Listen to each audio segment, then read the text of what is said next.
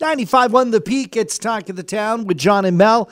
How does Canada feel about COVID 19? Where are the biggest points of anxiety? Here's a special COVID 19 feature from our very own Melanie Case. So, as the daily new numbers come out for COVID 19, many graphs and forecast charts are being put together analyzing our behaviors, the social and economic impacts from the virus, etc. And that is with the help from our next guest, Global CEO of Ipsos Public Affairs, a polling, research, marketing, and analysis company. Darrell Bricker joins us.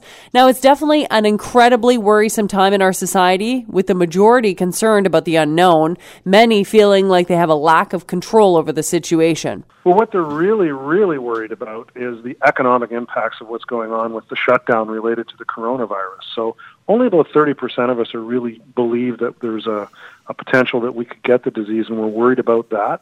But in the mid 60s now, which is the highest I have ever seen in the 30 years I've been doing this, in the mid 60s now are worried about they or someone in their household losing their jobs.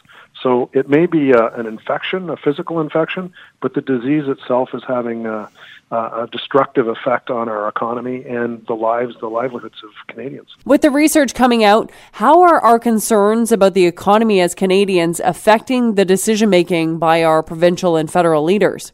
Well, it's got to be creating a lot of pressure. I mean, the uh, um, they've moved very fast in terms of trying to get specific uh, economic aid to individuals, but um, uh, there's so many people who are so really concerned one wonders if they'll be able to get them, particularly in this first wave, everything that they need to get them over the next little while. But even though we're dealing with this now, I mean, what we've got in place is really only for the next three months. So hopefully, what happens is that we get over this. But uh, the damage, I mean, how many of those small businesses that we all walk by in the neighborhoods that we live in are, are going to be there when we uh, when we go back, say in June or July. What is the research showing in regards to other health issues? Are we neglecting other public health concerns as we focus on COVID nineteen?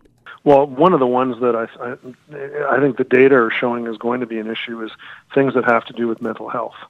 So the mental health uh, implications of people being locked up for as long as they are, and also in, in precarious economic circumstances, closer to 50% of us are saying that we're feeling lonely and disconnected. Uh, they don't have people to help them out uh, in terms of providing them with uh, social contact and support. They're not at home with their wife and their kids or their husband and their kids. Uh, they're they're by themselves.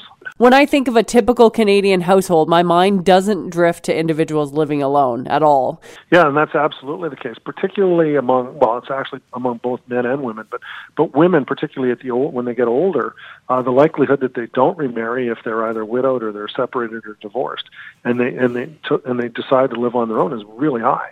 So, uh, you know, those single, and, and a lot of them are staying in their single family homes. They're not moving into, you know, collective residences or seniors residences or anything like that. They're staying right where they are.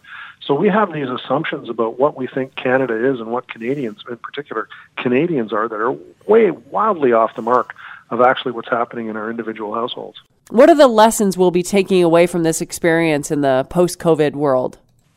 Well, and see, that's the really, really interesting question. Uh, there'll probably be some positives and there'll probably be some negatives. But I'm reading a lot of stuff where people are saying, you know, it's it's completely different. Everything is, you know, turned up upside down. Everything, nothing is going to be the same again. Eh, I don't know. Uh, remains to be seen. I mean, everything was supposed to be way different after 9/11. Everything was supposed to be way different after the uh, the economic meltdown in 2008. I mean, how much really changed? Um, a few things did, um, and those are the things that we should focus on here. Maybe some positives, like I said, maybe people start washing their hands and taking personal hygiene, uh, you know, more more seriously. Uh, maybe uh, we're going to um, maybe we're going to start making demands on uh, people like airlines and saying, look, you know, it's not just enough to give us comfort in our in, in our seating in an airplane. Maybe you need to provide some space so I'm not going to get infected by somebody who's sitting very very close. Uh, th- there could be aspects of these sorts of things uh, that could find their way uh, into uh, into our day-to-day lives where they become more of a, a, routine thing that we start asking for and demanding. Uh, but in terms of you know turning up upside down the economic order, uh, you know massively changing the political system, like I've heard some people and read some people talking about on the uh, uh, you know on social media and also in you know columns and things in other places. Uh, remains to be seen. I'm I'm uh, I'm, I'm going to I'm to wait a bit of, uh, a bit before I pass any judgment on that. Well, we've been speaking with Ipsos CEO Darrell Bricker.